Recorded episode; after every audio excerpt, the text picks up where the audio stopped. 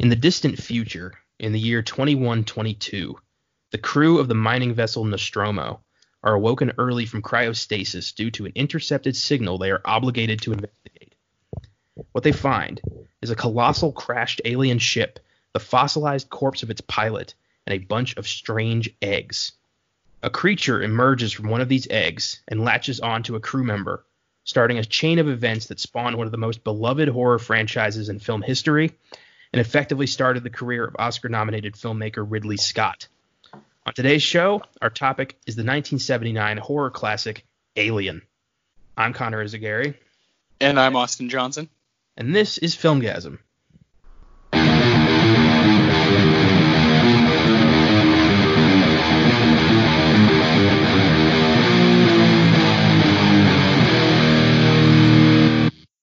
Happy Wednesday, listeners. Welcome to the 74th episode of the Filmgazm podcast, recorded via Skype for the foreseeable future. Today's episode is a film that's been on our list since the beginning, and we thought, what better time to do a film that focuses on a parasitic organism that escapes an attempted quarantine and kills off a crew of blue collar workers. Most of the films we cover going forward are going to be longtime favorites or meaty topics, stuff we have easy access to. Once the quarantine is lifted and things begin to return to normal, we'll resume our random picks and get back to the freaky underground shit. Regardless, if you're a horror fan, you're still going to enjoy the show. Yeah, no no lapse in quality, just more familiar films. Yeah, and that's you know that's uh, probably a good thing, especially because people are going to be at home using these streaming services just like we will. So yeah. it's gonna be it's gonna be a good uh, yeah way to way to stir up a conversation because yeah it's gonna be films like you said are more familiar. I agree. Yeah, exactly. You can kind of watch along with the show if you want. Exactly. Exactly. uh, no rewind today, which means we'll be discussing a bit about the films we've been watching lately. Due to being cooped up, we've both been watching a shit ton of movies. oh my god, yeah, too many. I'm like, if if if I could be close to movied out, I'm close to it. no such thing. I can use but, some uh, good but, ones. but I'm I'm like I, I want to overdose, so I'm gonna keep going. Very I nice. love it. I love it so much. Yeah, I've seen I've watched a lot of cool shit, you know, and I think we both have. I think we both been able to watch things we've never seen before or know nothing about, and that's the beauty of it, you know. That is nice. And uh, my goal this year is to knock knock out my Netflix watch list. So I'm going just a film at a time, watching whatever Netflix throws at me. And uh, some of my recent films have been Olympus Has Fallen, which I really liked. I'd seen that before, but I didn't really give it the time of day. I was kind of in and out. This time I focused on it, and I was like, you know what, this is pretty badass. uh, same with Cloverfield. I watched that again for the uh, for the second time recently, and I was pretty blown away this time.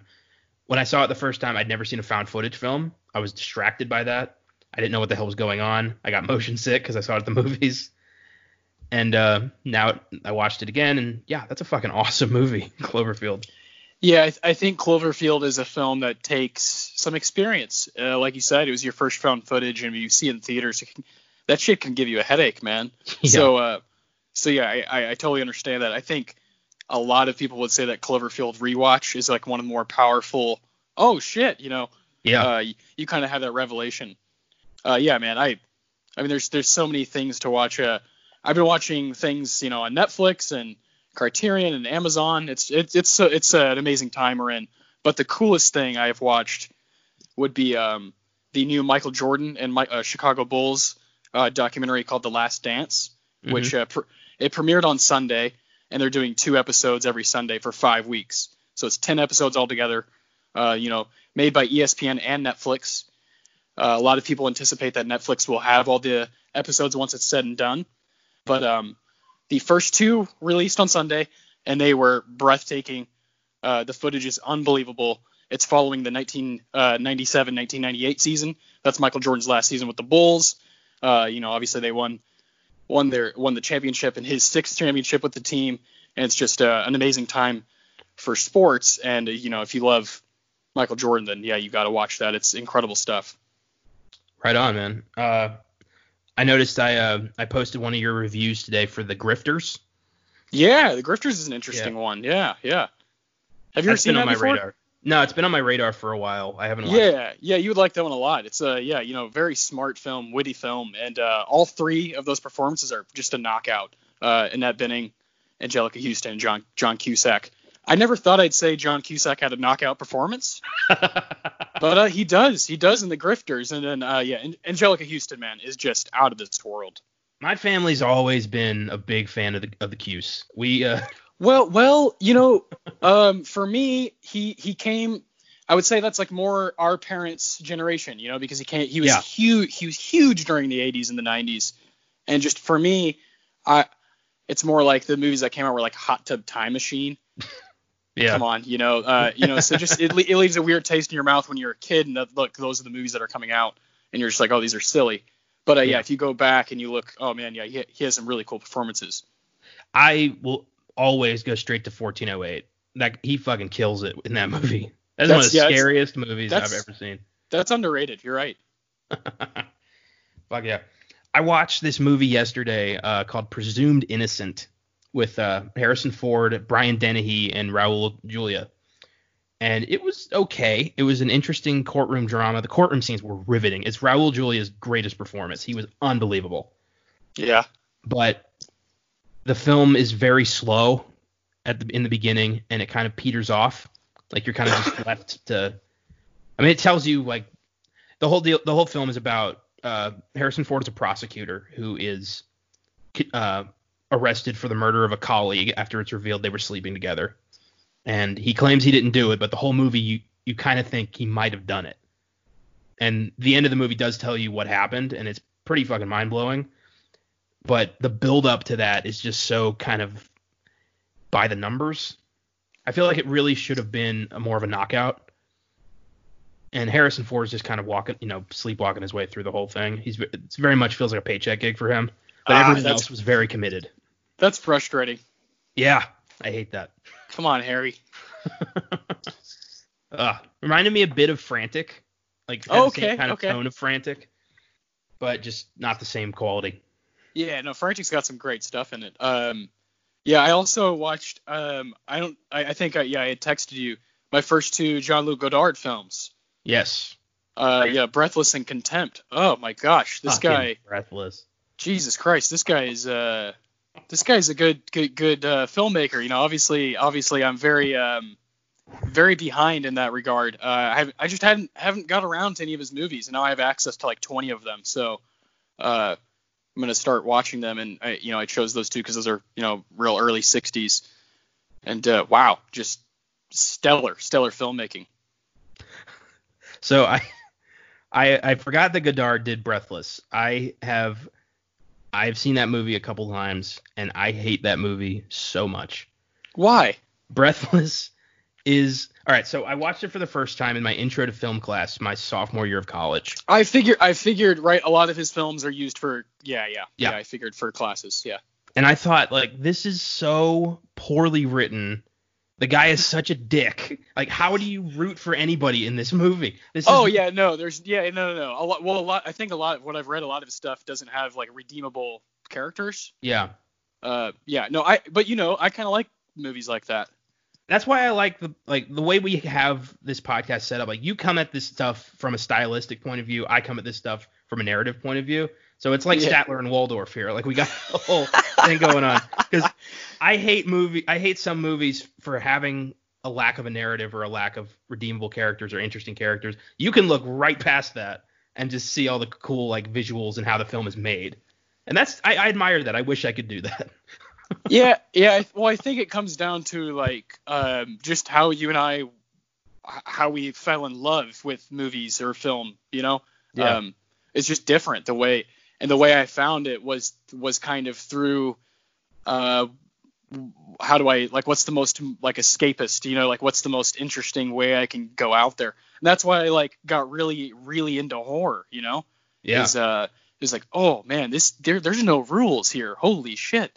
Uh and and talk about, you know, a movie we're talking about t- today is uh Alien is just is breaking all the barriers, man. It's awesome.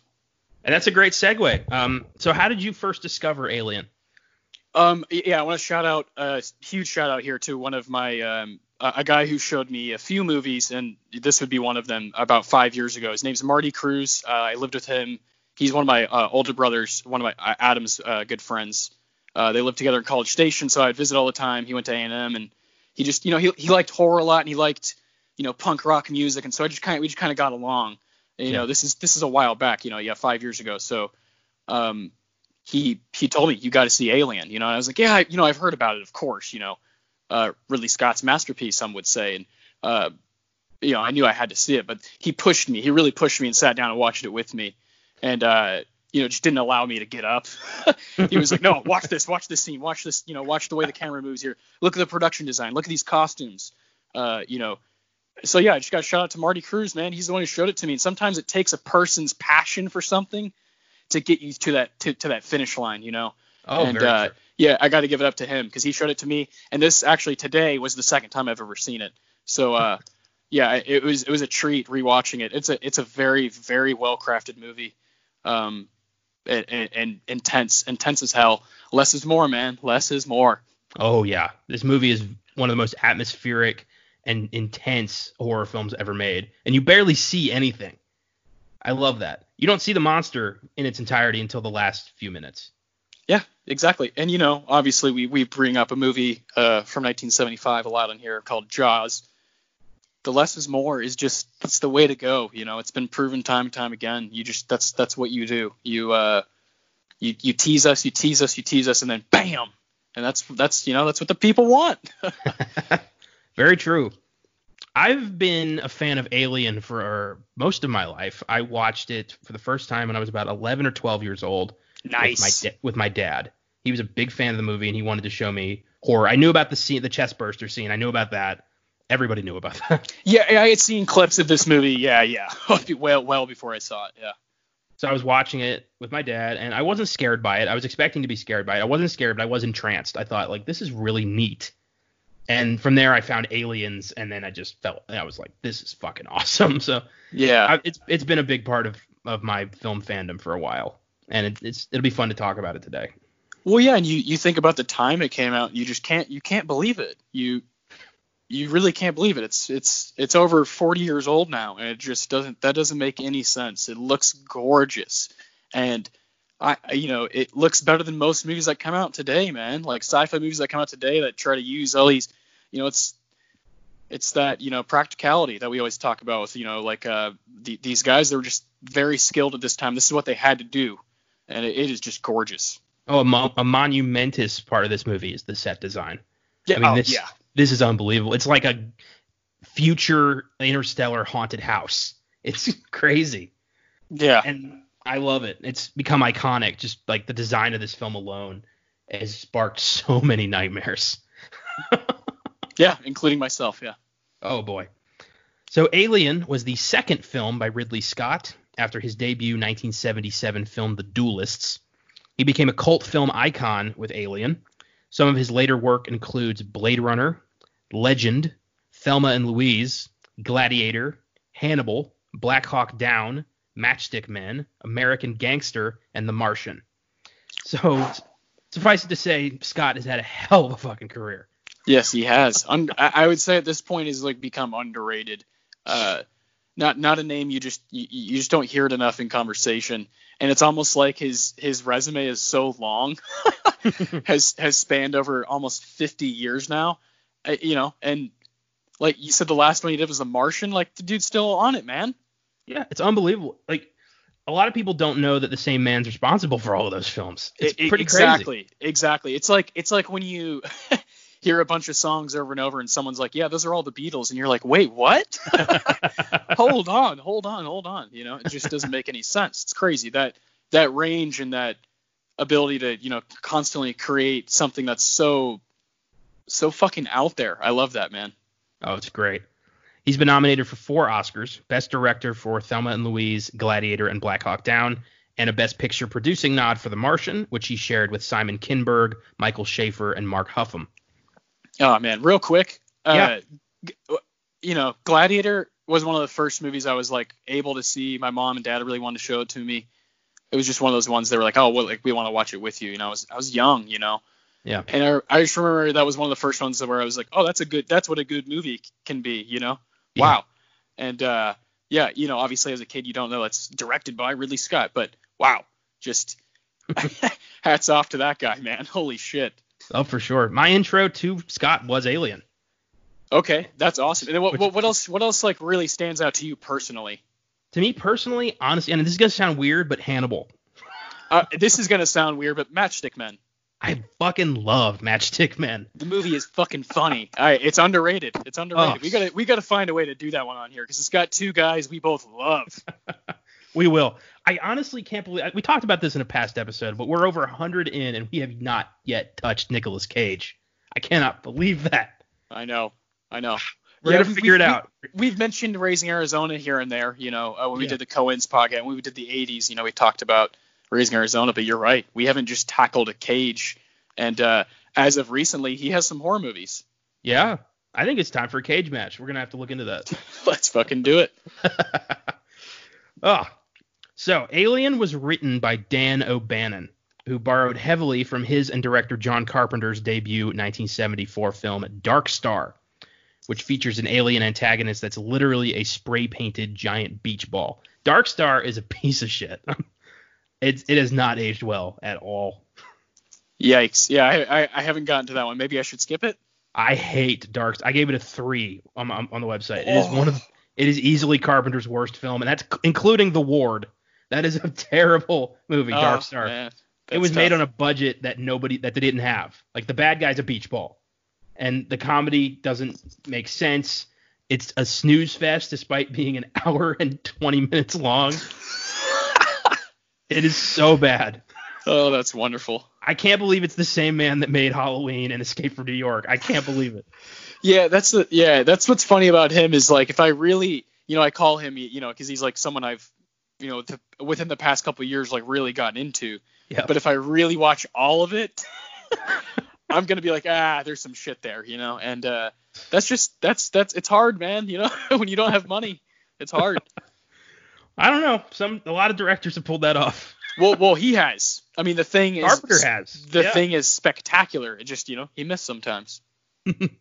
But it's hard to like this was his start. I can't imagine seeing that movie and then giving this guy funding for anything.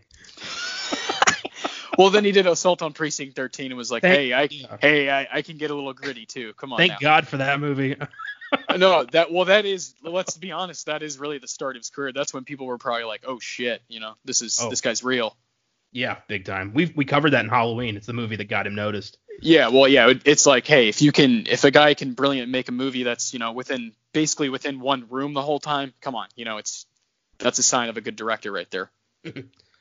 So making Dark Star uh, left Dan O'Bannon unsatisfied, and he knew he wanted to do an alien movie with some oomph. So he began working on a story he called Star Beast, but he later changed it to Alien because Star Beast is a terrible fucking title.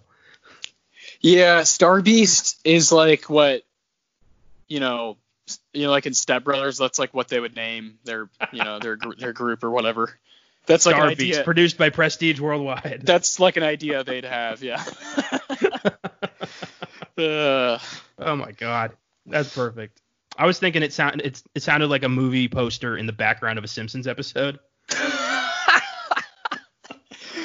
oh man, why do I do what I do? So O'Bannon and his story partner Ronald Shusett began to pitch the Alien script to various studios as quote Jaws in space. Which there is you go. yeah, you you you talked about that. It's pretty. There that's a pretty go. good def- way to define this movie. They uh they nearly signed a deal with Roger Corman, but a friend promised to get them a better deal, and they signed a deal with the newly formed Brandywine Productions, which had ties to 20th Century Fox. And I'm very glad they didn't go with Corman because he would have made Alien a low budget joke. He would have made Dark Star again. Yeah, yeah, exactly. I mean, Corman's done some good movies. Uh, Death Race 2000 comes to mind. That's an awesome movie. But most of his stuff is pretty low budget, goofy shit. And I, I'm so glad Alien didn't end up in his hands. No kidding. Oof.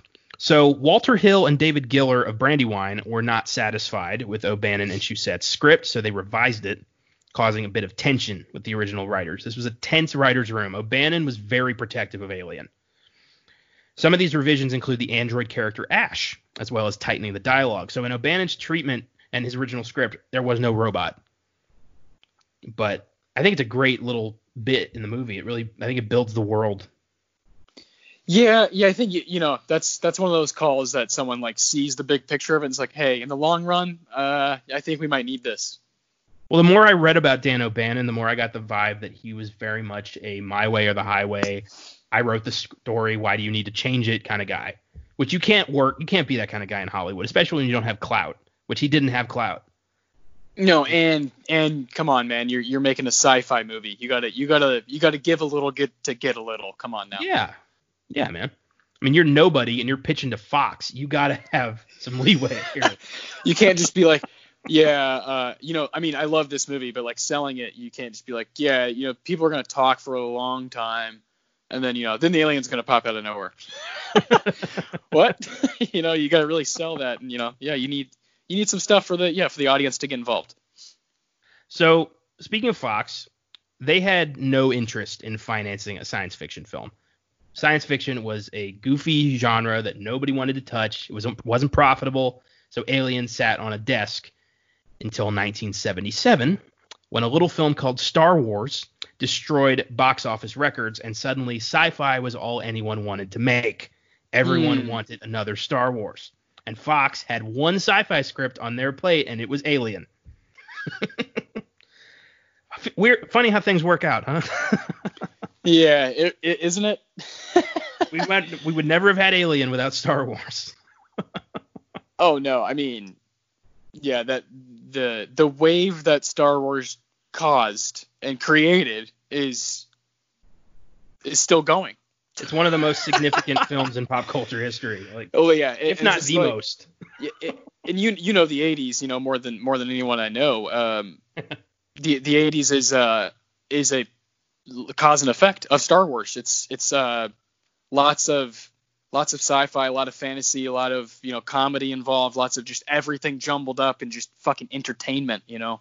Yeah. And uh, and it's just there's a lot of gold in there if you look in the right places. For sure.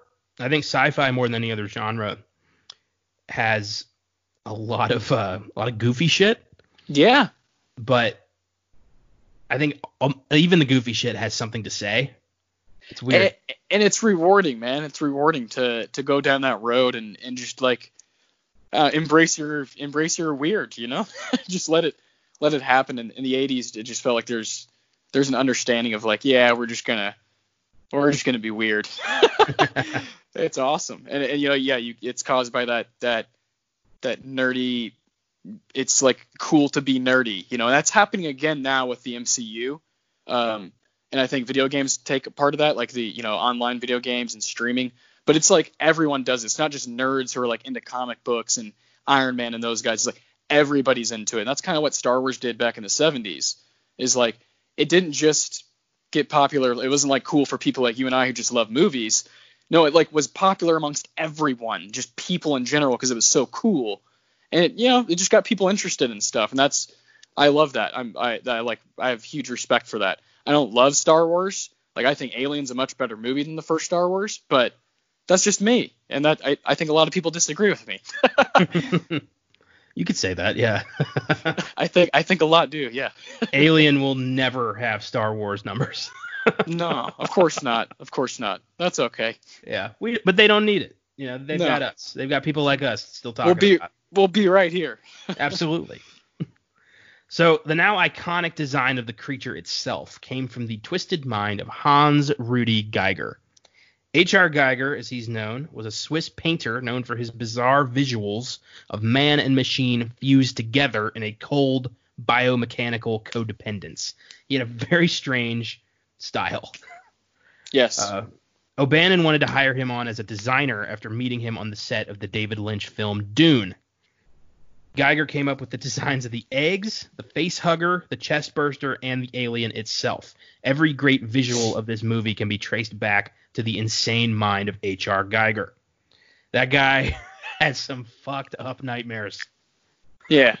Oh yeah, I would God. love to. Uh, I'd love to sit down and have a conversation.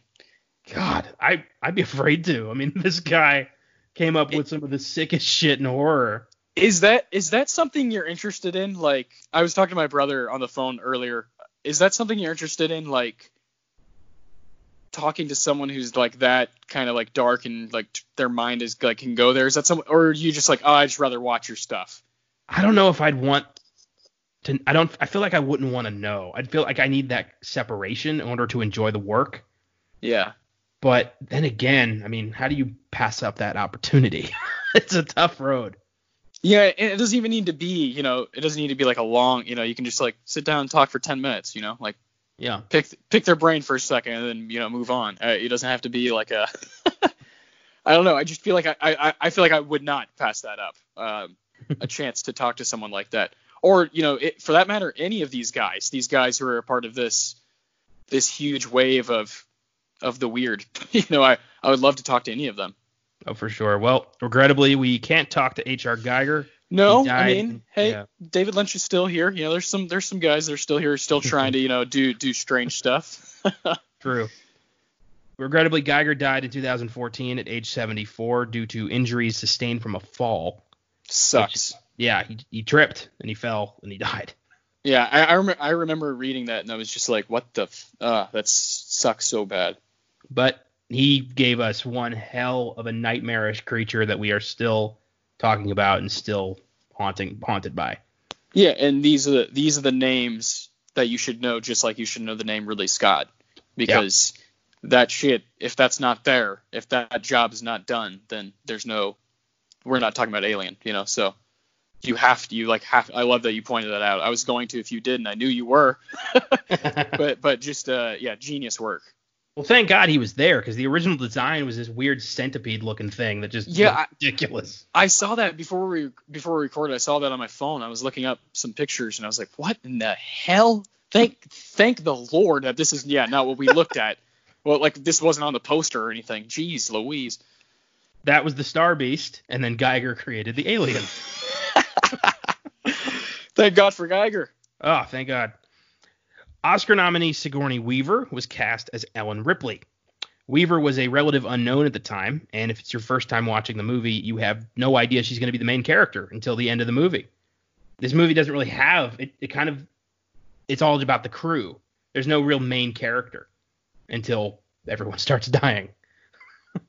Yeah, yeah. Uh, slowly, quickly. I don't know. oh man. Weaver would go on to be nominated for her performances in 1986's Aliens, 1988's Working Girl, and 1988's Gorillas in the Mist. She would go on to portray Ripley in three sequels, and to date, it's the role she's most known for. And I'm glad she's embraced that. Yeah, agreed, agreed. Because it's because it's an awesome role.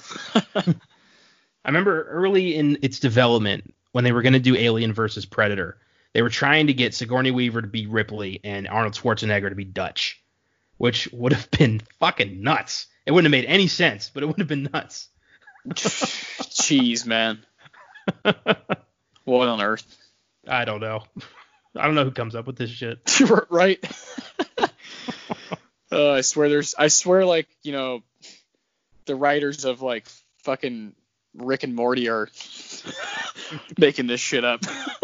I feel like 90% of the films we do come from just mountains of cocaine. oh, no doubt. I mean, yeah. A Like, lot more than the human body is capable of doing. so much of the stuff you and I love is fueled by drugs. True. Very true. uh, Stephen King. Oh my god. Uh, yeah. Anyway. Moving on. Uh, Tom Skerritt was cast as Dallas, the captain of the Nostromo. Skerritt is known for his roles in Top Gun, Contact, and the original MASH movie. He appeared in a ton of bit part TV roles before being cast in Alien, and he never really moved on from it. He's had bit parts ever since. He's still working, but never really took off. Tom Skerritt. Yeah, But- but he but he is awesome in this. Oh, he's great as Dallas. If you know Tom Skerritt, you pretty much you like Tom Skerritt. Yeah. know yeah. There was a running gag in the movie Ted where one of the characters claims he was best friends with Tom Skerritt. Yeah. oh, I haven't seen Ted since theaters. Holy shit. That's a funny movie. Yeah, At I'll the end- check it out again. Yeah. It's great. The the Skerritt gag really pays off at the end. I won't mention it because you're you'll you'll be surprised and you'll laugh. Yeah, I haven't seen it in ages, you know, since it came out. And I've I've been I've been rewatching some like old Family Guy here and there. Man, oh god, it used to be so good. I just don't like the newer episodes as much because it feels like they it's too gimmicky now. It used to just be fucking straight up comedy, man. You know, the Oh, yeah. first three first three or four seasons. Oh boy, golden Uh, stuff. They stopped trying a long time ago. yeah, well, yeah, it's just it's just like all right, uh, we need yeah, we need something. So like, let's just have like a scene of like straight violence, you know, or like two like what? it, it, it used to it used to be yeah, uh, you, they used to have a lot better stuff, you know. Well, and then you had like Stewie, you like wanting to kill his mom. Every then like- character is completely different from who they were at the beginning. yeah, yeah, but you know, yeah, we, we yeah, sorry, I went off on Family Guy, but I'll I'll rewatch Ted soon. I'm gonna stay in Family Guy for a second. I hate what they did with Brian. He is such an unlikable douchebag now, and I can't stand it. Yeah, okay, he's he's one of my favorite cartoon characters ever. Brian is, but I'm with you. I can't. I try to look away from all that because it's not. Uh, it's not true to him. It's just not. I, I don't. Yeah, I don't like it. I don't. I don't approve. Uh, most of the episodes are just kind of yeah filler to me. Yeah, I agree. I, I gave up on Family Guy. I just I couldn't. I, I wasn't enjoying it anymore. No, yeah, you, you need to know when to stop, man. True. Uh, well, back to Alien. Oscar nominee Ian Holm plays Ash, the science officer and secret android. Holm was nominated for his role in 1981's Chariots of Fire. Some of his other films include The Fifth Element, From Hell, Time Bandits, Brazil, and The Lord of the Rings as Bilbo Baggins. And he is great in, in Alien. Ian Holm kills it.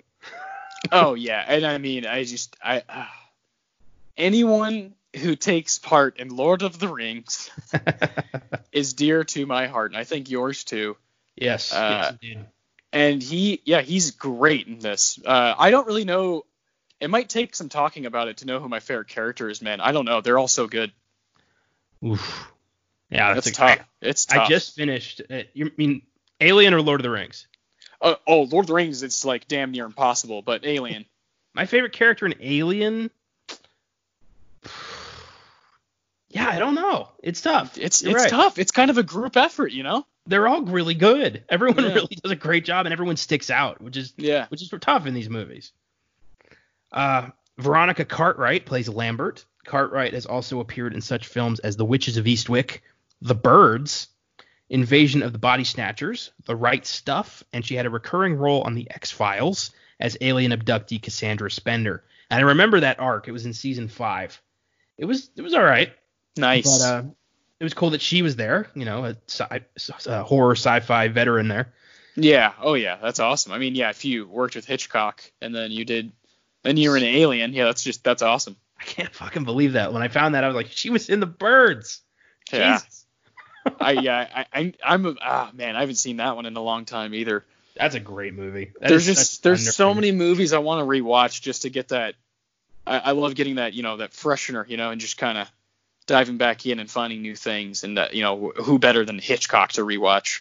Oh, without a doubt.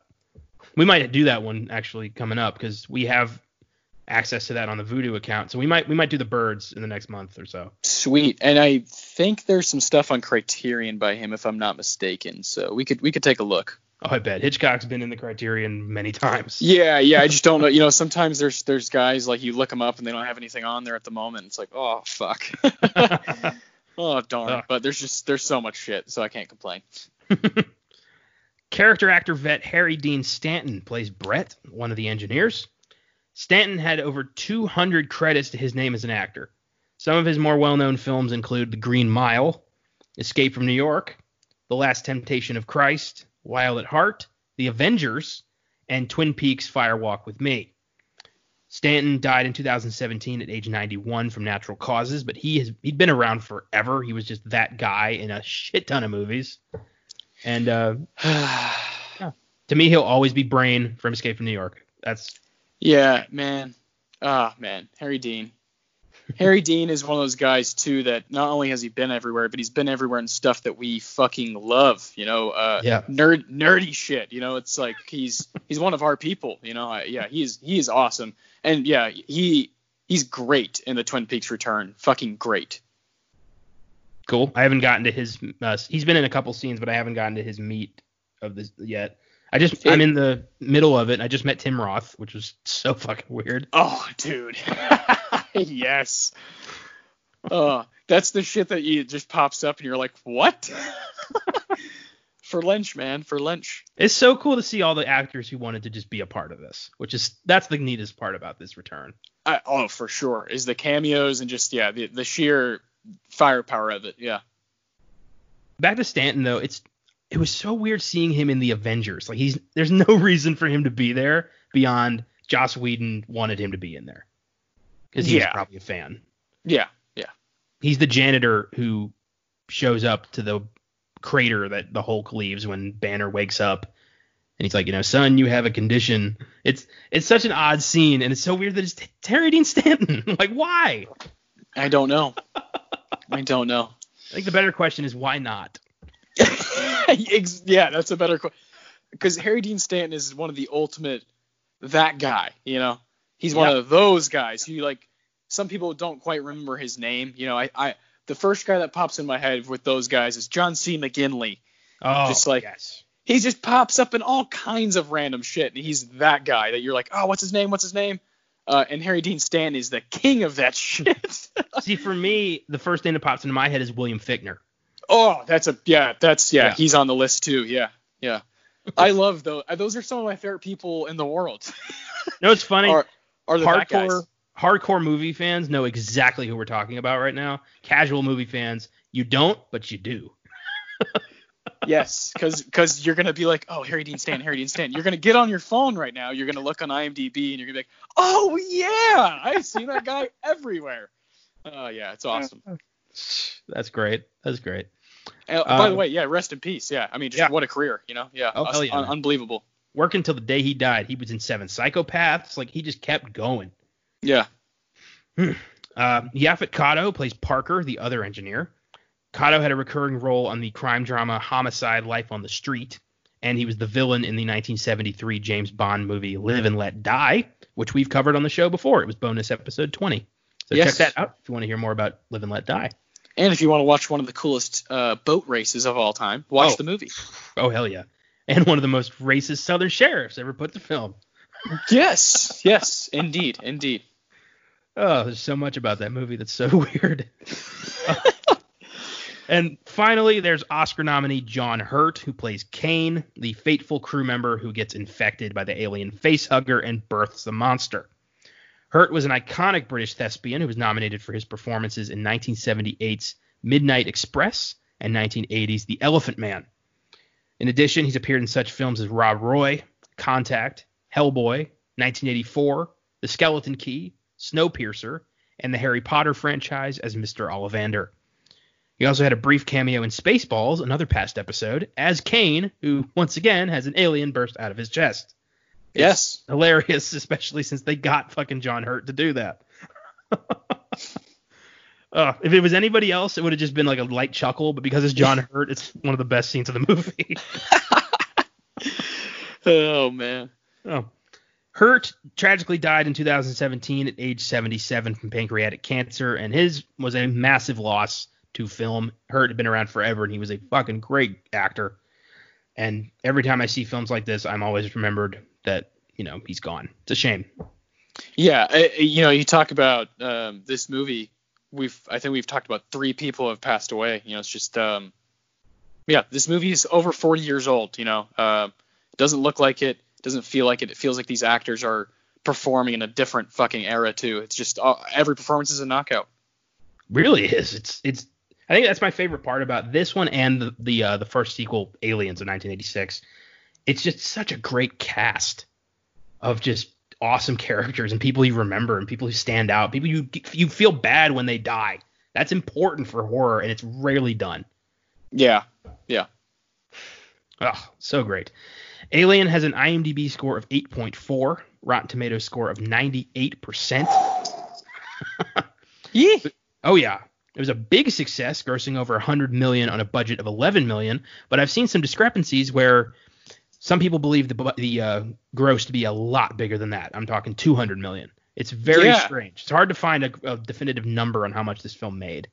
Yeah, no, I've yeah, that's like been a been an issue. Yeah. For, I think for that- years. It's because uh, Brandywine was uh, they were like there was some kind of uh, issue with reporting the wrong numbers so they could pocket some extra cash. There was a lawsuit that had been set that was ongoing until like 2012 when or no it's- my my mistake. It was a lawsuit going on until the early 80s when Fox finally committed to Alien 2. So because of that and because of re-releases, it's tough to really nail down a, a gross on this. But everyone's in agreement and it's well over 100 million gross. And uh, it won a single Oscar for best visual effects. Fucking earned it. Yeah, yeah, no doubt.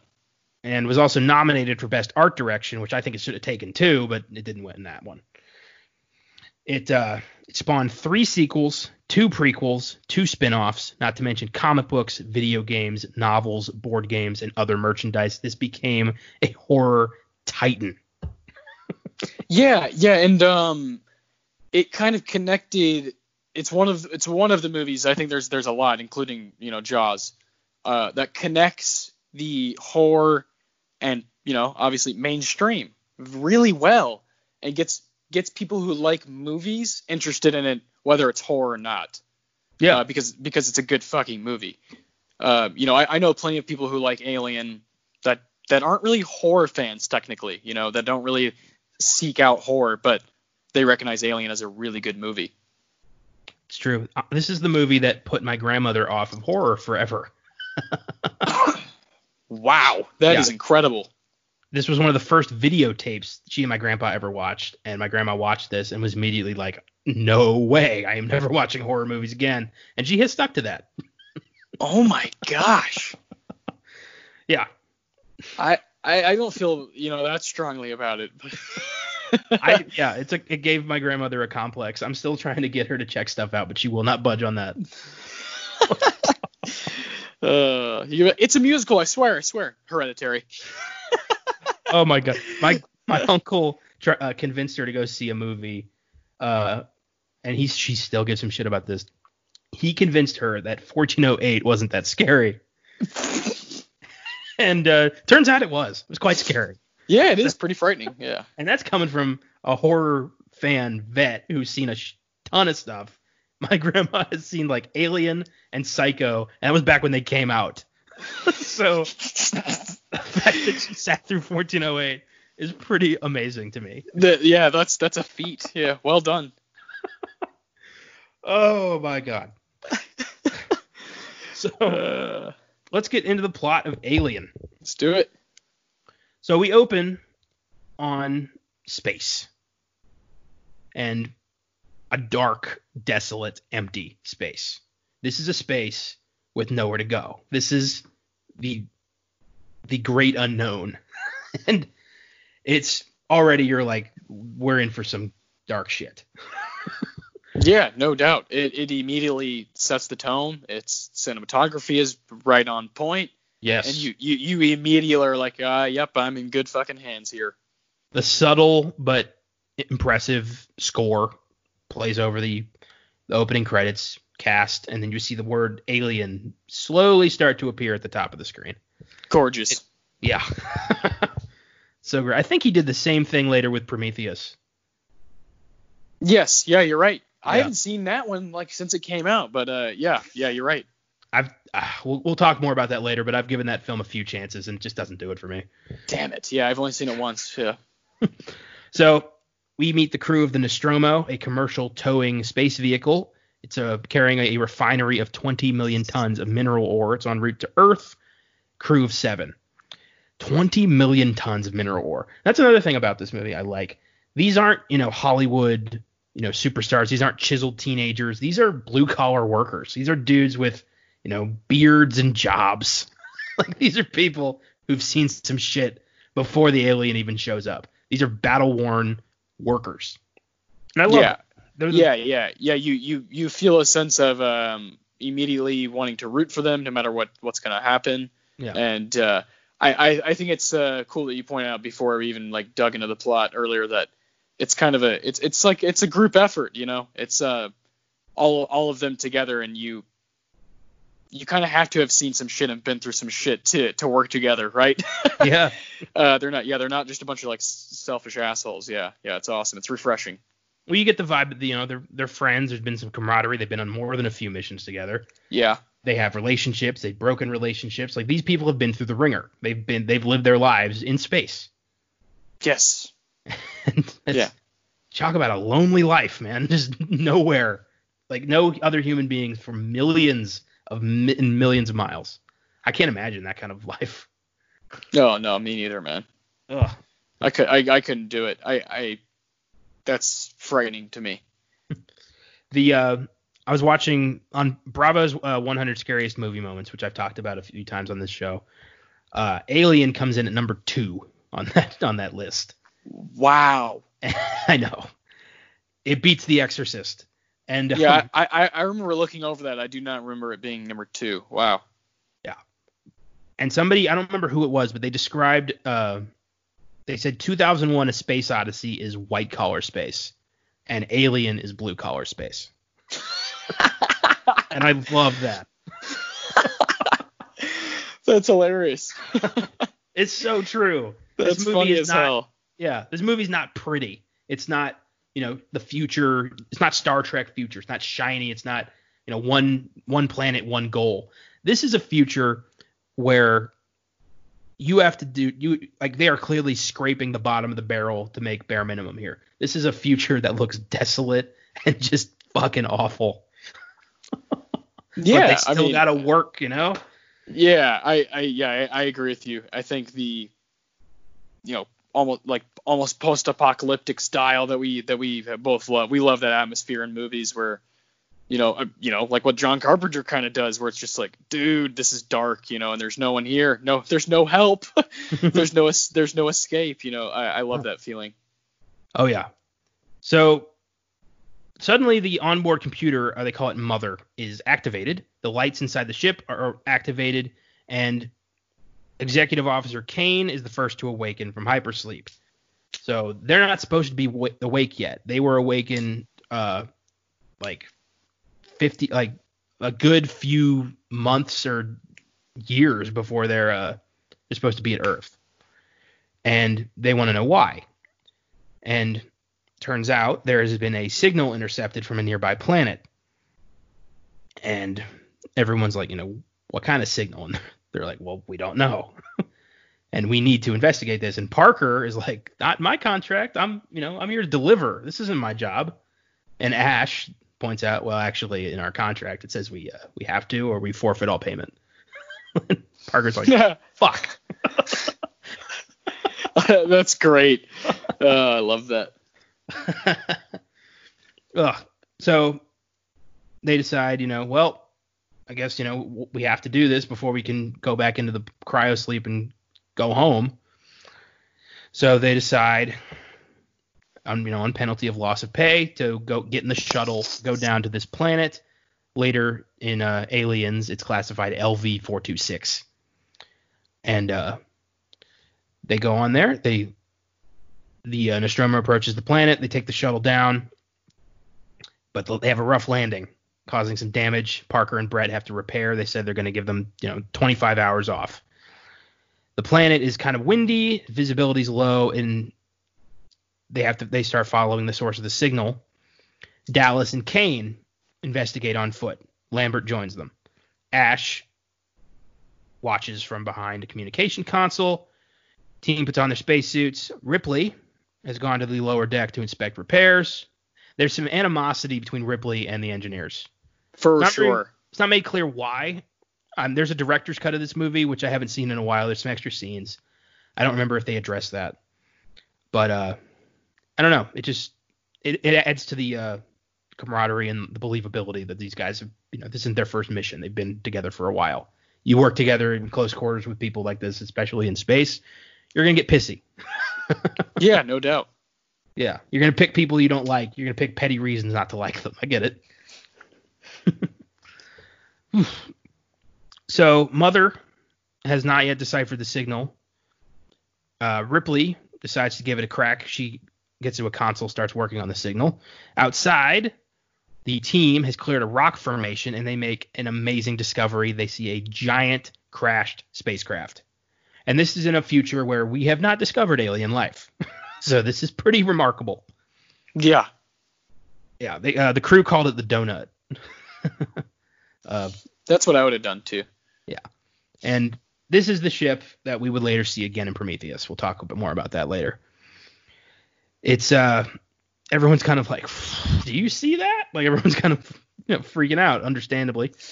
And uh, they decide to go in. They lose contact with the Nostromo. They find hallways. Everything looks kind of alive. It's weird. This looks more like the skeleton of a creature than a than a ship. It's really unnerving. It, extremely. Yeah, talk about talk about atmosphere, man, and just um, I think you, you pointed out earlier the the kind of the subtle score that keeps kind of kind of kind of creeping up on you and kind of tingling. Oh man, so good. the score acts like the alien. Yeah, yeah, like yeah, exactly. Hiding, its own, you know? its own character, yeah. so they go, they start walking through the hallways, and they find this platform, and inside this area is the remains of an enormous alien creature in a large chair. It's fossilized. This was the pilot of this ship, and it's enormous. It's like 20 feet tall. and they look into this. They look and they see a wound of the bones, the chest bones, just protruding outwards, like something exploded out of this thing. the buildup in this movie is so good. Yeah, I know. Anticipation. Lambert wants to get out of there. Understandably, she's the sane one. Kane is very curious, and he finds a hole in the floor and jumps into it. yeah, yeah, yeah. You just find an alien spaceship with an alien corpse in it, and you find a hole in the floor, and you're just like, well, let's go see what that is. I guess you start. I guess you start losing your mind when you're, you know, uh, up there all those all those years. Space dementia, as Michael Bay once put it. Yeah. oh man. Jesus, we got to figure out a way to do Armageddon someday because that is one oh, of the easiest fucking movies. absolute shit show. There's a, uh, there's like, have you ever watched the Ben Affleck commentary with that movie? Dude, yes, that is the funniest shit. Oh man, that's the best thing Ben Affleck's ever done. He told me to go fuck myself. yeah, he's like, look oh, at look at this guy, real salt to the earth guy. God damn it, you're talking about Bruce Willis, man. oh, jeez, so oh, good. Be a, that'll be a fun discussion. Oh, we got to put that on the calendar. That's fucking great. yeah, that movie's ridiculous. Yeah. Ugh. So Kane goes into this hole, and uh, during all this, the analysis of the transmission suggests that it's not an SOS; it's a warning. Don't come here. mm, I I forgot uh. that bit, and then like this time, you know, when I watched it, it really freaked me out. It's such a great little touch. This alien, yeah. giant alien, warned people, "Don't find me." that is awesome. Oh my god. brilliant, brilliant stuff from a, a yeah character that can't really talk. You know. So Ripley is now concerned. She wants to go after the search party, but Ash talks her out of it saying that by the time she gets there, the search team will probably already know what the signal means. They'll have found it. So why bother? There's so many little teases that Ash is working against them. It work it works so well. Yes.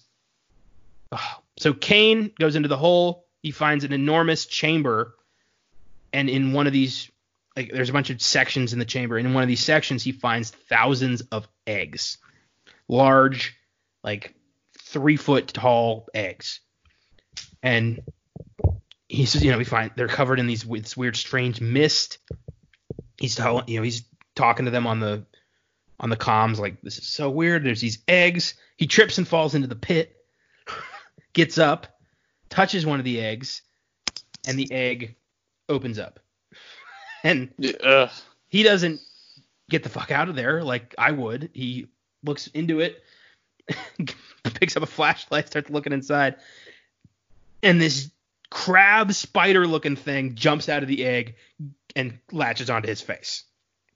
It's one of the most terrifying. That thing is scarier than the alien, straight up. The face hugger is the scariest shit in this franchise. Uh, yeah, I agree. I think a movie of a bunch of those things attacking like a town would be awesome. It's funny because we kind of got a little bit of that in Aliens. There's a whole scene where the face they're trapped. Yeah, in yeah, that's true. Yeah, you're right. I haven't seen that one in a good while either. And then when, when we did get face huggers attacking a town, it was in that god awful Alien versus Predator that nobody remembers. Yeah. Oh. Do you ever play the uh, any of the Alien video games? No, I have not, but I, my older brother did, and I, I watched him a little bit uh, growing up. But yeah, I never never talk. I'm, I'm not a big big gamer myself. Yeah, I understand. We um my uncle had Alien versus Predator on the PC in like like the game that was released in like 2001, and he found it in a box and we played it and it is the scariest fucking game I've ever played. Hell yeah. You you play as a you can play as a, a marine, an alien, or a predator, and Okay. obviously the scariest one's going to be the marine. So we picked the marine. And you have like the radar and you'll be just walking through these dark tunnels and you'll just hear beep, beep, beep, beep, beep, beep. Like it'll get close and then you'll just hear like a frah, and it'll jump out at you. It's the scariest Oh my shit. god, dude. But when you see the when you come across the face hugger, you just hear like a like wandering on the on the on the floor, and then out of Oh, nowhere it'll dude. stop, and then it jumps on you and it fills the whole screen and you die instantly. yes. Holy fuck, dude! I have had more nightmares from that game than for most things. That is so creepy. I definitely need I need to give that a give that a go, man. That sounds awesome. It was fun. I was I had the strategy guide and Sean was playing the game and he would just be like, "Fuck you, fuck you, oh my god, fuck, fuck that." No, he would just get so freaked out. And I'm trying to say, I'm like, "Go right, go right." now." Oh man, that is great. That's were awesome. That's days. awesome that video games, you know, like are so good that they can scare you. You know, like that's Yeah, that's awesome. Oof. And it all came out of this movie. so great. So this thing actually melts through Kane's uh, faceplate. It me- melts through his astronaut suit. Somehow doesn't like completely just melt his face. Which I never really understood that bit, but whatever. Moving on. Uh, Dallas and Lambert start carrying unconscious Kane back to the Nostromo. They enter the airlock and they ask Ripley to let them in. Ripley says, absolutely not. We, you know, there's quarantine protocol for the safety of the crew. You need to be, Kane needs to be decontaminated for 24 hours before they bring him on the ship. Dallas is afraid for Kane's life and orders Ripley to open the door. Ripley still refuses, despite Dallas trying to pull rank and insist. However, Ash completely ignores Ripley's decision, lets him in. So makes Ripley look like an asshole and infects, basically puts the entire crew at risk. Piece in the infirmary. Oh yeah, Ash is a motherfucker. Totally get why we, Ripley hates robots. I mean, I'd hate robots too if this shit happened to me. Yeah, yeah, me too. Yeah. In the infirmary, Dallas and Ash they cut Kane's helmet open and they find this, you know, the, the face hugger attached to Kane's face. Its tail wrapped tightly around the neck. It's got these weird like fingers that are latched onto the back of his head. It's a weird looking creature. It is Hey. so freaky looking, man. Yeah, I well, I love that. I love the decisions they made to make these things look look not like typical aliens that you see, especially in the 70s that you'd see like drawings of and whatnot, Yeah. and what people thought aliens would look like. It just yeah, completely out of left field. Two years prior to this, Close Encounters of the Third of the Third Kind came out, and that was kind of the basis, the base form of that everyone considered an alien to look like. You know, tall, thin, gray skin, big dark eyes, bald. You know, gray aliens. We all know what those look like. So this movie really just threw that right out the fucking airlock and did its own thing. And I respect the hell out of that. Same, yeah. I, I think a movie like nowadays, I really like the way Arrival built built their uh, their creatures. Uh, I thought it was a lot different than what we're you know, like typically used to, and that's cool. You know, yeah, make something make something a little more a little more dark. You know, I think that's the I love that I love that. And Alien, yeah, this is the best. Well, I feel like this film kind of started that tradition where, you know, before this, it was just the standard tall, regular alien, but this movie created something so different that I think it inspired thousands of later horror film, later sci-fi films to want to you know, go the extra mile to create their own unforgettable creature. I mean, and I love that. Imagine how many, you know, creatures were inspired by this. Yeah, or yeah, you know, people saw like, oh man, that movie made a bunch of money and they're using literally using aliens. Yeah, like let's let's let's get weird. let's get weird. I, I I don't know if you saw I shared this in the uh, the group chat. I saw it was a a, a bootleg alien T-shirt that said Alan. okay, I, I yeah I did see that. and the tagline oh, was "In space, no one can hear you in space." That's it was, perfect. I've been laughing about that for days. Fucking Alan. You gotta you gotta buy that, man. You gotta own that. oh my god. Okay, well. so despite this thing being over his mouth and nose, Kane is breathing fine. He's got normal vitals. It's like this thing is keeping him alive. And uh, Parker, Brett, and Lambert are observing this through a window. Ash is and Dallas are going trying to figure out a way to get this thing off him.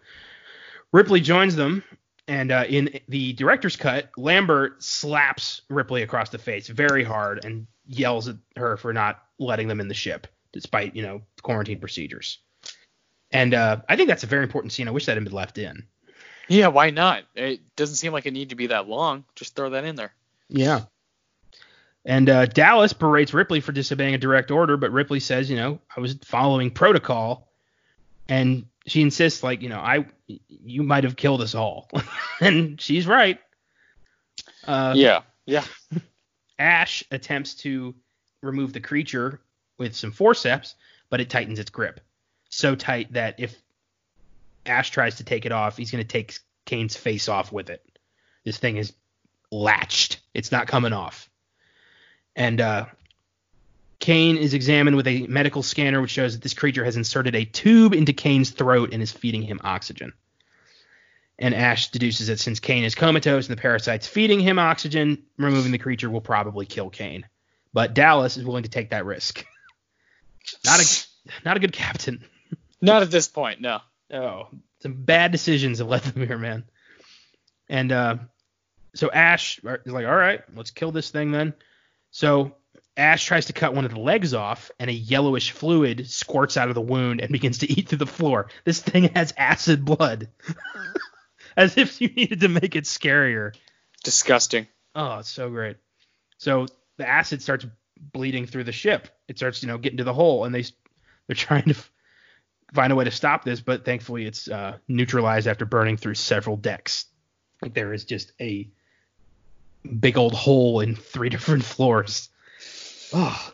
And Dallas is like, this stuff is molecular acid, and this thing has it for blood, and if we, you know, it's a wonderful defense mechanism. You can't kill it because it'll kill you back. Ugh, creepy. But it's such a great device because it answers the obvious question: Why don't they just shoot this thing? Well, they can't. Its blood will kill them all. I love it. oh. So Dallas orders everyone back to their post as, and they just leave Kane in a coma to be tended by Ash. He's just going to look through this thing and hope that he can find an answer. Parker and Brett resume the repair, saying they never should have landed on this planet. Fucking right. yeah, that's what you and I. That's they're, they're us, man. Are just like, why the fuck we're here? What are stupid. we doing? Yeah. I was hired to collect ore and bring it back. This is not in my job description. oh boy. So Ash is collecting data on the creature, and uh, Ripley shows up in the infirmary, wants to know if Ash has found anything. And Ash can only confirm that the creature's skin is made of polysaccharides, which is slowly replaced with silicon to toughen its hide against the new environment. So this thing is designed to adapt to survive. It can survive in any environment. It can bond with any host. It is the it's what Ash calls it later, the perfect organism. It's no wonder yeah. Tani wants this so bad. I mean, if you could figure out how to, you know, unlock this creature's DNA, you could do so much with weaponry. Oh man. Scary stuff, yeah. Oh yeah, big time. And that's an ongoing thread throughout the entire franchise is Weyland-Yutani trying to get their hands on this damn thing. oh. this is reinvigorating my love of this franchise. I gotta read. I gotta go through the rest of these now. Yeah, I know, right? I, I think I probably will in, in my own time, just kind of for fun. Yeah, man. I've got Aliens. I don't have three and four because I've given those so many chances. They're so bad. But uh, Yeah, I, I might do it though, man. It's been, it's been you know like yeah four or five years since I watched them all. So So Ripley confronts Ash with his decision to let it uh, let the thing aboard, ignoring the quarantine, and Ash says he did it out of concern for Kane's life, and that he temporarily forgot that when Dallas and Kane are off the ship, Ripley is the officer in charge. And Ripley tells him, you know, you breached protocol, you put all our lives at risk, not the best behavior for a science officer. And Ash coldly lets her know that he is perfectly capable to make that decision and she should just mind her own business. Ripley leaves. Ash, such a cold son of a bitch. yes, he is. Looking back, it's it's neat to see all the little teases that he was not that he was up to something. so Dallas is sitting in the escape shuttle when he's called to the infirmary by Ash because something has happened. The creature is gone. It's off Kane's face and it's disappeared. And Dallas, Ripley, and Ash search the infirmary and they find it when it drops off of an overhead compartment right onto Ripley. Yeah, perfect. Ugh. And it's dead, you know, but it ha- you know as it has the uh, a reflex. If you poke it, it'll go like, but uh, it's dead. Ripley wants to blow it out the airlock, but Ash is like, "No, we can't. This is a new creature. We need to take it back to Earth to test it." And Dallas is like, "All right, Ash, it's your decision." And Ripley's like, "Are you fucking kidding me? There's nobody hearing me on this ship." like, from the beginning, she's been the most logical. Like, we can't do this, but everyone's like, "Ah, fuck it." Jeez. Ugh. And Ripley tries to talk some sense into Dallas, but he's like, no, I run this ship. Ash's final word on everything science, and that's my final say on things. Ripley asks if Dallas has ever worked with Ash before. Dallas says he did five tours with the same science officer, and then two days before they left Earth, Ash replaced that science officer. Very interesting. Almost like somebody needed Ash to be here. Hmm, like someone planted Ash. Perhaps the company? Ripley admits that she doesn't trust Ash. Dallas says, Well, I don't trust anybody. Ooh, rebel. Ugh, that's such a tough guy asshole thing to say. I don't trust anybody. He might, he might as well have had a Oh. cowboy hat and squinted his eyes when he said that. yeah, and then he just starts floating from the, the you know, no gravity. That would be pretty funny. He's trying to be serious. Whoop. That never comes up. I guess they have, you know, button for that. I don't know. yeah, I just I, I, I always think that's like amazing in movies, you know, Yeah. when folks are floating. Like that's like one of the most fascinating, probably you know one of the only fascinating parts of Ad Astra was that that that that bit of violence uh, when they're kind of yeah floating in air. and It's just kind of stuff happens by chance. That movie really came and went. We were like the only people to talk about that. Yeah, it really did. There's yeah, there there really are only a couple scenes that are uh, memorable. It's a it's, it's a bad movie. I'll say it. Yeah. It's a bad movie. Pitt Pitt Pitt is pretty good in it, but uh, you know that's uh, not enough to watch it. True. So, uh, Dallas wants to he wants to get the hell out of there. He asks the state of the repairs. They're underway. They're not done yet, but they managed to take off successfully, and uh, the ship docks with the refinery in orbit, and the Nostromo resumes its course for Earth. The crew is back in the mess hall, bickering with what to do about Kane. Dallas decide that they're all just going to get back in hypersleep. Lambert has calculated it's going to take another 10 months to get back to Earth, which pisses everyone off. Ash suddenly calls Dallas to the infirmary because Kane is awake. He's groggy, but he's unharmed. He doesn't remember what happened. He doesn't feel any different. He has a nightmare about s- being smothered, but he's starving and he wants to eat. So the crew decide to have one last meal before they enter hypersleep. Thus begins one of the most infamous scenes in horror history. Yes. oh, it's still it's so good, man. It's so perfect. This this one scene changes the face of the fucking movie. It changes Yeah. the game. It's so good. Separates the men from the boys. Oh yes. So they're all eating, they're having a good time, they're laughing. Kane's, you know, eating food like he hasn't eaten in ages. Ash is looking right at him, just, you know, observing him coldly. Suddenly Kane starts choking. Initially thinking, you know, he's swallowed some bad food, everyone's still joking around, but then he starts screaming and convulsing. They he falls on the table, they're holding him down, trying to figure out something. One of the people is trying to shove a pen in his mouth so doesn't bite his tongue off. He's writhing, he's screaming and then his chest suddenly bursts open, and this small alien creature crawls out of his rib cage. Jesus, I've seen this so many times, but it still blows my fucking mind every time I see this. Yeah, it's insane. The audacity to go through with that scene is Oh. so awesome, man. I love it. you imagine being a studio exec in 79, or like I said at the time, like 77, 78, reading that and being like, are you fucking serious? I mean, nothing Oh to my that caliber God. come out. Like maybe The Exorcist, but this is on a different level, man. Yeah. Jesus. So everyone's just like, what the fuck? This thing jumps out of Kane, runs across the the um, the, the mess hall and disappears. everyone's just like, what in the fuck was that? What do we do? And they're like, well, we got to find this thing. So they have a short funeral for Kane and they blast his ass into space. Perfect. A little, a little unceremonious, especially since the body kind of flipped. It, it made me laugh. it was, you know, like I, I was comparing it to like Star Trek II: Wrath of Khan when they like, like Spock's funeral was so dignified and they launched the coffin into space and it just kind of floats away. and then this is just like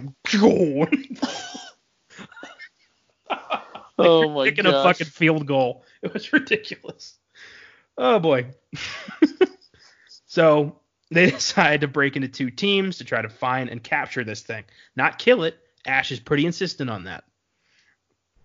So Ash rigs together a tracking device that they, they can uh, can detect changes in uh I don't remember changes in something. And uh, Parker, Brett, and Ripley investigate one of the lower decks, finding the power's been disrupted despite the repairs having been finished. So they pick up a signal. They think they have the creature cornered in a cabinet. They prepare to catch it in a net, only to find that it's not the alien, it's the cat, the crew's cat, Jonesy. Why the crew has a cat is beyond me. Does the cat get to sleep in stasis, or does he just wander the ship? Who knows?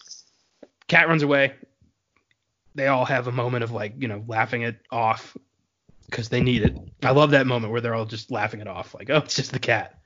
We're gonna die. Oof. Uh, Brett is searching for the cat. They decide they got to catch the cat, or else they're gonna catch, you know, find it on the radar again, and they're gonna get uh, freaked out again. Brett is searching for the cat. He goes to find it, and he finds a shed skin on the floor. so whatever this thing was, it's getting bigger. and uh, he eventually catches up with Jones, but Jones is scared of something, and this creature hanging in the chains above Brett drops down. Is now it's the alien. It's huge. It's got four limbs, long head. It's fully grown. It's towering over Brett. He turns around. This thing opens its mouth, revealing a second mouth, which kind of like, brah, like ejects out of it. It's if anybody who's seen Alien knows exactly what I'm talking about. Yes, it's, uh, yeah, it's iconic. Yeah, it jets from the, the creature's mouth, gets Brett in the head, and it drags him away, bloody and screaming, into an air shaft. it's never really made clear what he's doing with these people. I assume he's eating them. Uh, I hope not, but Jesus. Uh, you never see any bodies after this thing's done with him, except towards the end when he's in a hurry. So Ripley and Parker hear him and arrive just in time to see a g- glimpse of the monster as Brett disappears, blood drips down. So Parker and Ripley now know what they're in for. They know that this thing is big, it's in the air ducts, Brett's dead. Yes. So they debate their next move. They all agree this thing's using the air shaft to move around, so if we can get it out of the ducts into the airlock, they could probably blow it out of space. Ripley asks Ash if he can offer some helpful info as a scientist. Ash, suggests the alien's probably afraid of fire, as most animals are. And uh, there are some flamethrowers on board. Ripley volunteers to monitor the or to go into the air shafts. Dallas overrules her by volunteering himself. Again, just not very good captaining. Like they need you. You're the leader. You shouldn't be doing this. And, yeah, he's he's acting like he's a wild card.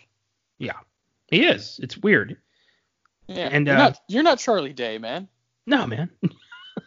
Come on, you're Wild Dennis. card, bitches. Yeah. There's no brakes. There's no brakes. I love the second time he tries that, and they're like, "So you you fixed the brakes?" Like, "Oh yeah, of course I did. Not making that mistake again." so good. Beautiful. So Dallas goes into the uh, he's going to go into the vents, but first he starts he goes to the computer mother to evaluate their procedure to get rid of this thing, but mother will not answer due to a lack of input. He tries to get mother to offer suggestions. Again, the computer won't answer due to um, lack of available data, and Dallas just types in, "What are my chances?" and the computer says it cannot compute. Ooh. When the AI is against you, that's when you know you're fucked. Uh, cannot compute. So Ripley and Ash prepare the main airlock for decompression. Parker and Lambert position themselves where they can measure movement inside the ducts.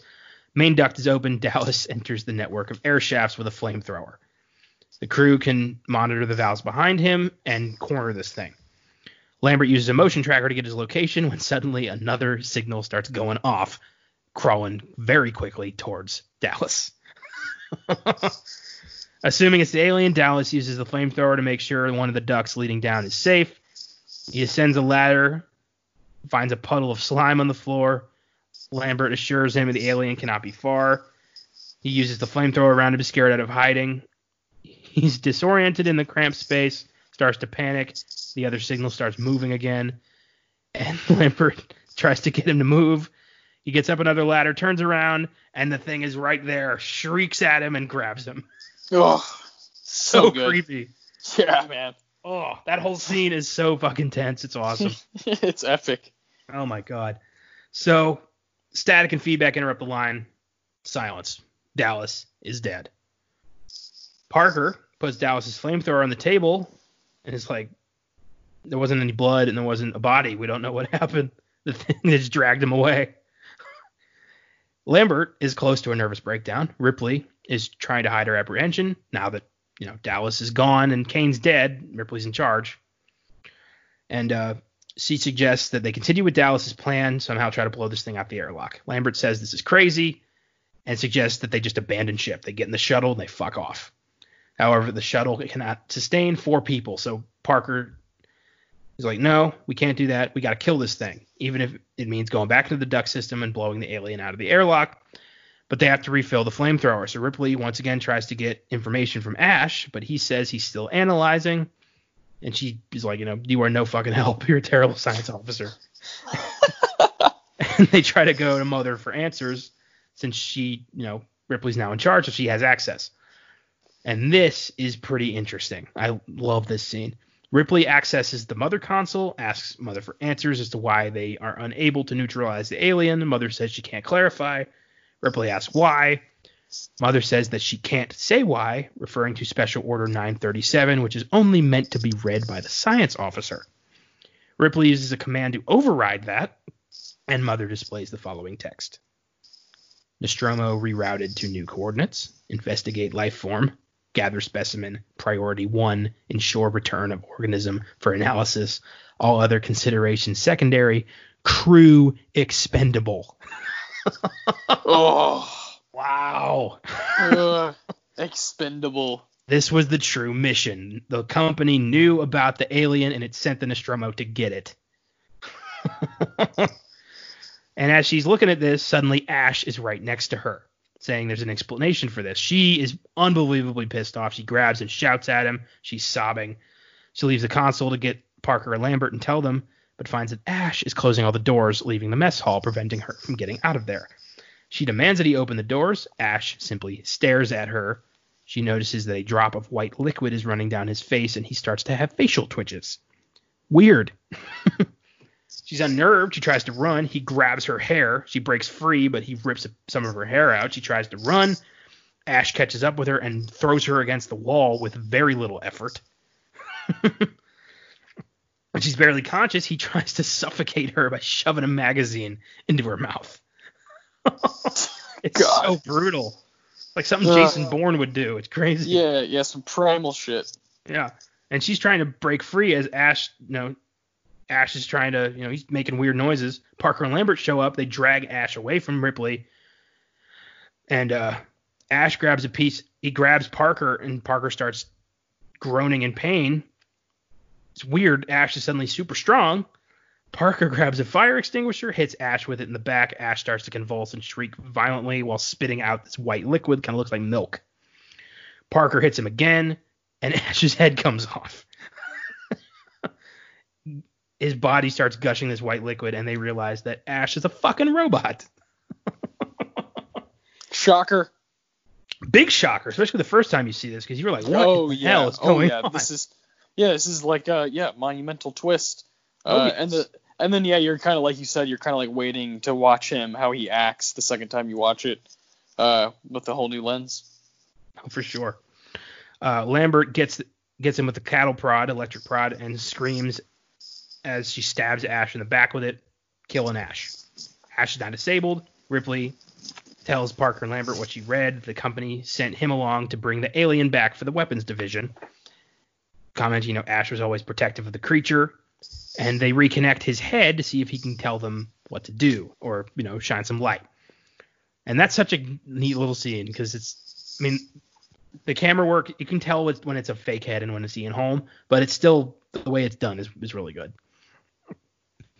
And uh, Ash confirms that his order was to bring back the life form, even if it meant sacrificing the crew. Ripley asks how they can kill this thing. Ash says, "I won't lie about your chances." God. oh, Oof. So thanks, thanks, fucking Bilbo. So when he mocks them, Ripley just kicks his head, disconnects disconnects him, and Parker blows him apart with a flamethrower. So now that there's three of them, they decide we're gonna get the hell out of here. We're gonna set the Nostromo to self-destruct, escape in the shuttle, leaving the alien to die. As they leave the room, Parker, yeah, he blows up Ash.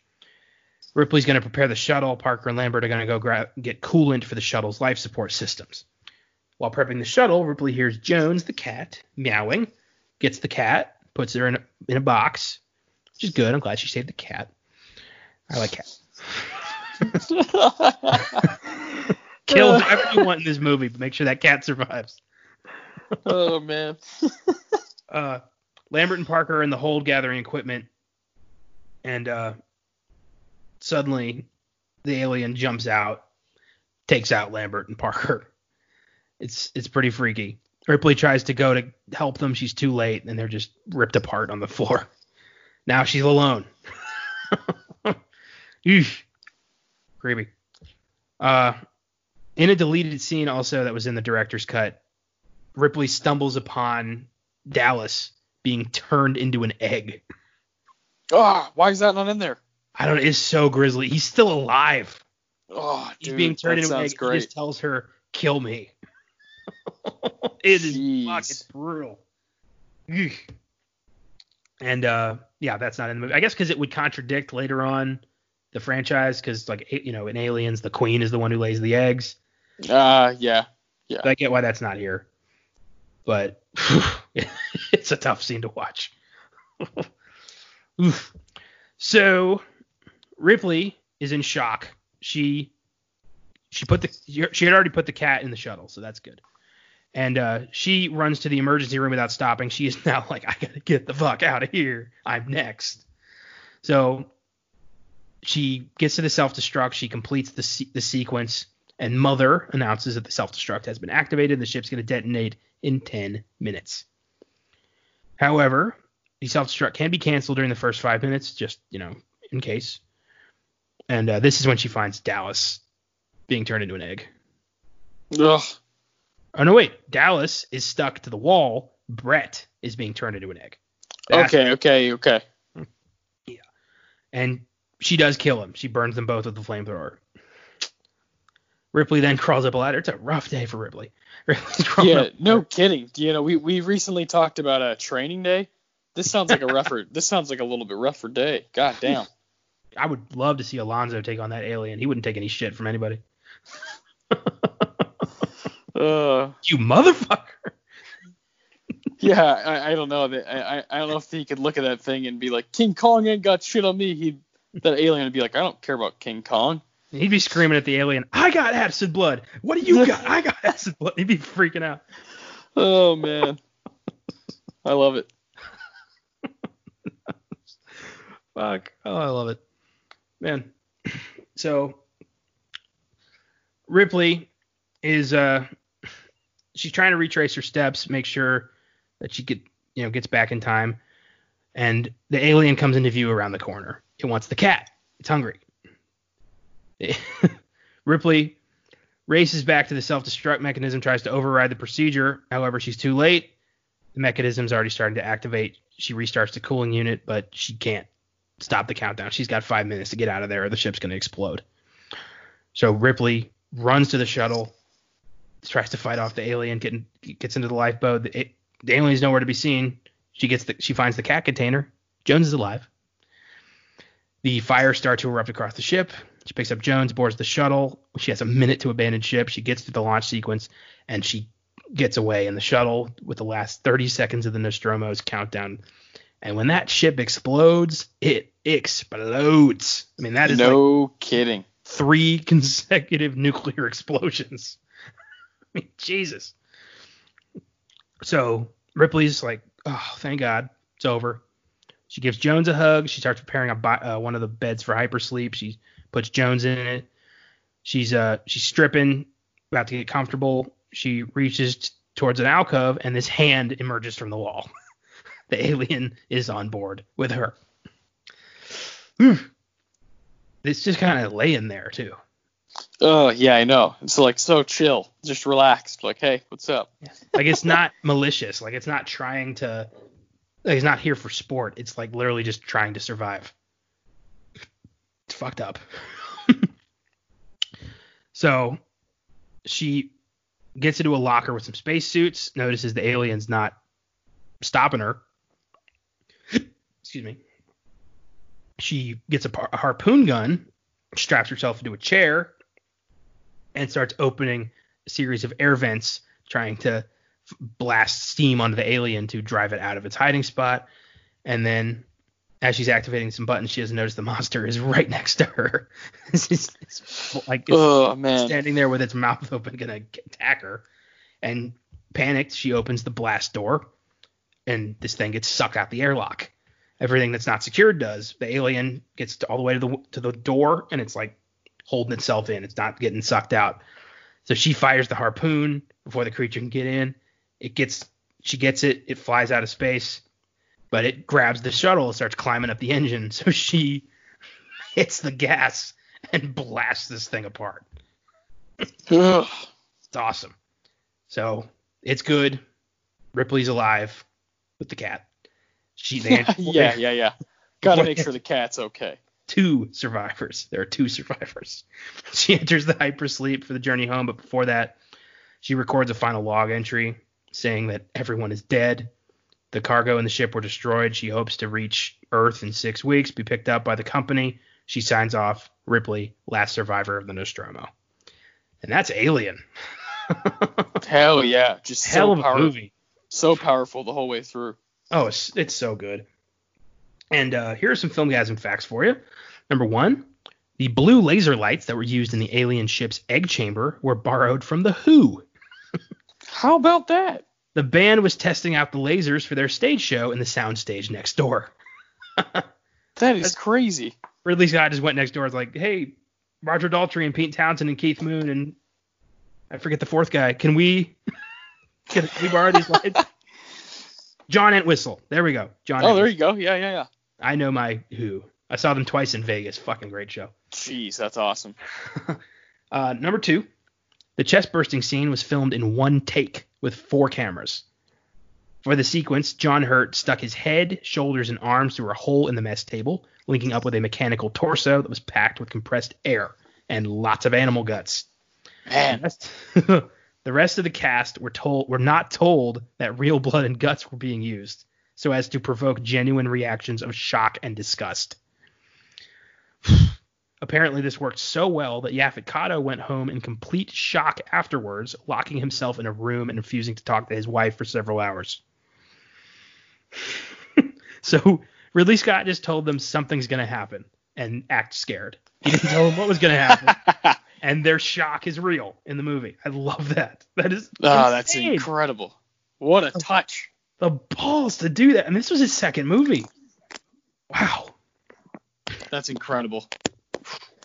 Number three, H.R. Giger's designs were changed several times because of their blatant sexuality, which surprises me considering how blatantly sexual the final product is.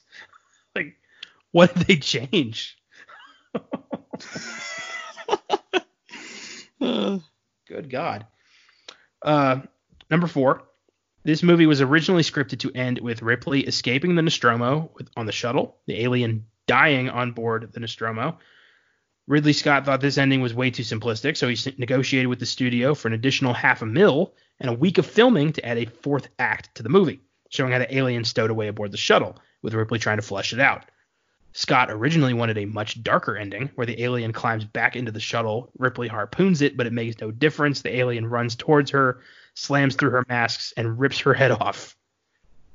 It would then, yeah, it would then sit in her chair and start mimicking Dallas's voice, saying, "quote I'm signing off. Hopefully the network will pick me up." Weird. what in the hell? I- It would. I think it would have killed the whole movie if this thing could suddenly talk. Yeah, no thank you. No thank you. Apparently, Fox wasn't too pleased with such a dark ending. And according to Scott, while pitching this idea over the phone, there was a long and uncomfortable silence. Oh, Lord. the last thing you want to hear from the suits. so within 14 hours of that phone call, a studio executive arrived who threatened to fire him on the spot unless he changed the ending to one where the alien would die. God. Scott later admitted that allowing Ripley to live was the better ending. Yeah, I could. Yeah, but I love the suits were like, "You are fucking gone unless you change this." That's insane. This goes to show how important they valued this movie. Oh yeah. I mean, it's yeah, it's taken care of so well. for sure. So let's give a brief history of the Alien franchise, beginning with the one that somehow managed to surpass the first film in some fans' eyes, myself included, 1986's Aliens, directed by James Cameron, written and directed by James Cameron. Arguably the best in the franchise, Aliens picks up 57 years after the first film, with Ripley having survived the journey back to Earth in cryosleep. In this time, LV 426, the planet, has been colonized, and the colony has disappeared. Ripley is recruited along with a team of colonial marines to go to the planet and assess the situation. IMDb score 8.3, Rotten Tomatoes score 97%. Aliens is fucking awesome. Yeah.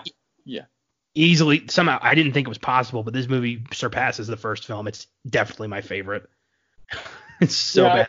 I don't know if I have a favorite. I I see them as of right now. I see them on equal pl- equal playing field, but uh, I definitely am due for a rewatch of that one as well. I was, um, Aliens was one of the first movie parties I did at the Draft House.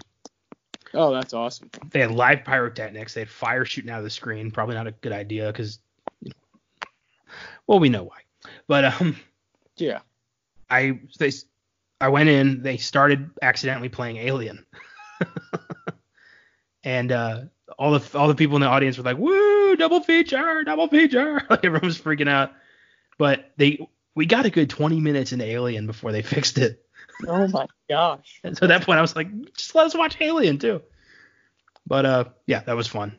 Aliens is a masterpiece. Yeah, indeed, indeed. Then there was 1992's Alien 3, or Alien Cubed, however you want to say it, directed by and disowned by David Fincher. Yes. It was his first movie. Ripley crash lands on a prison planet with an alien stowaway and must rally the prisoners to find and kill it. IMDb score 6.5, Rotten Tomatoes 43%. Pretty Hey. substantial drop. Yeah, major drop. Drop in quality, drop in score. Alien 3 is a boring movie. Yes. Then there was 1997's Alien Resurrection, which follows a superpowered alien human hybrid clone of Ripley 200 years later, who works with a team of space pirates to escape an alien infested ship before it gets to Earth. IMDb score 6.2, Rotten Tomatoes 55%. That one is just weird.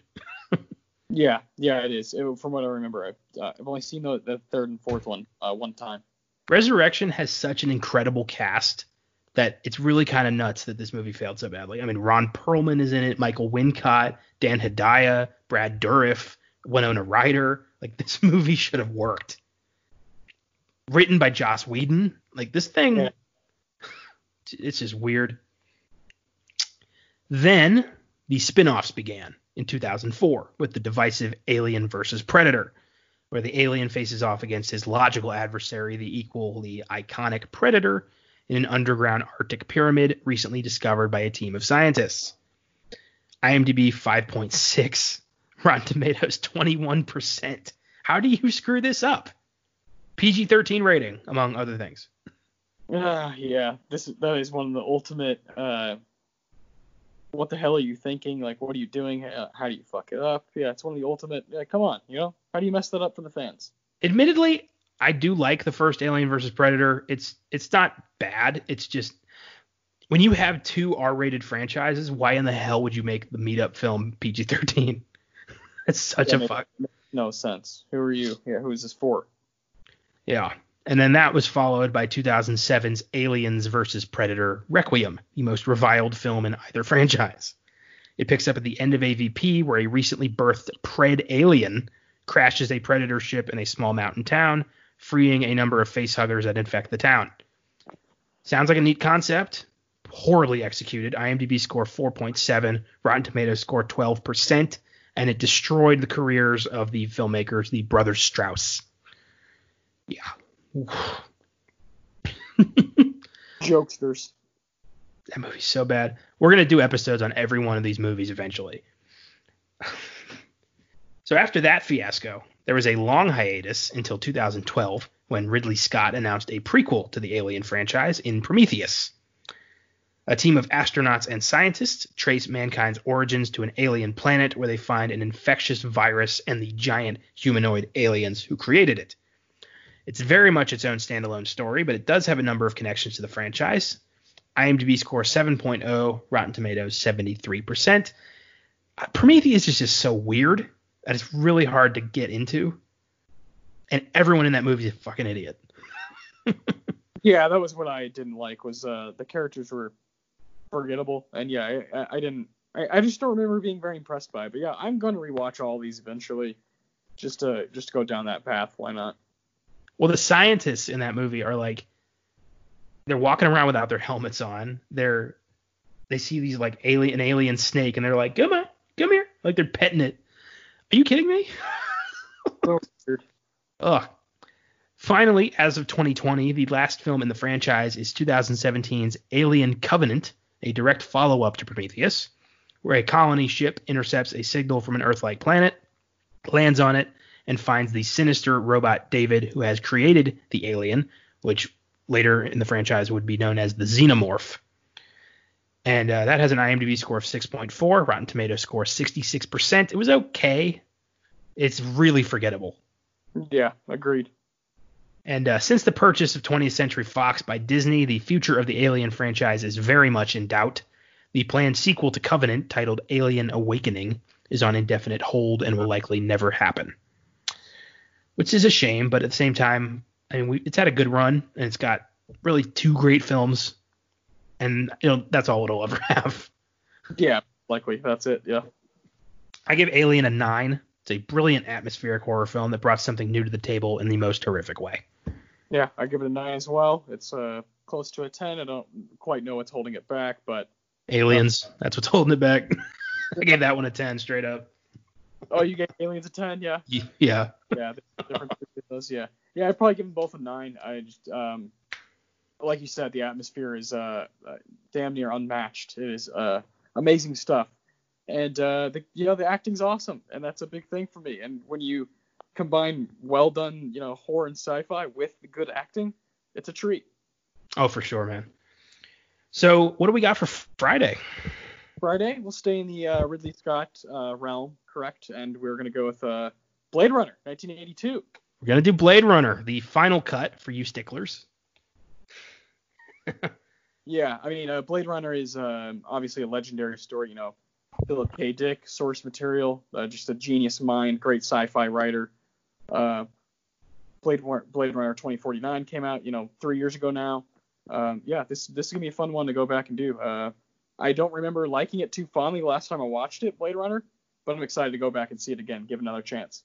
Fair warning, I've seen this movie three times and I just can't get into it. So I'm hoping, like you, that this time I find something new to like about it. But we're, we're, going into it already not really fans, which is yeah, interesting. No, yeah, we're, we're, we're both going into it uh, open-minded, but also with that in the back of our heads that we both know we, we haven't quite enjoyed it like everybody else. Yeah.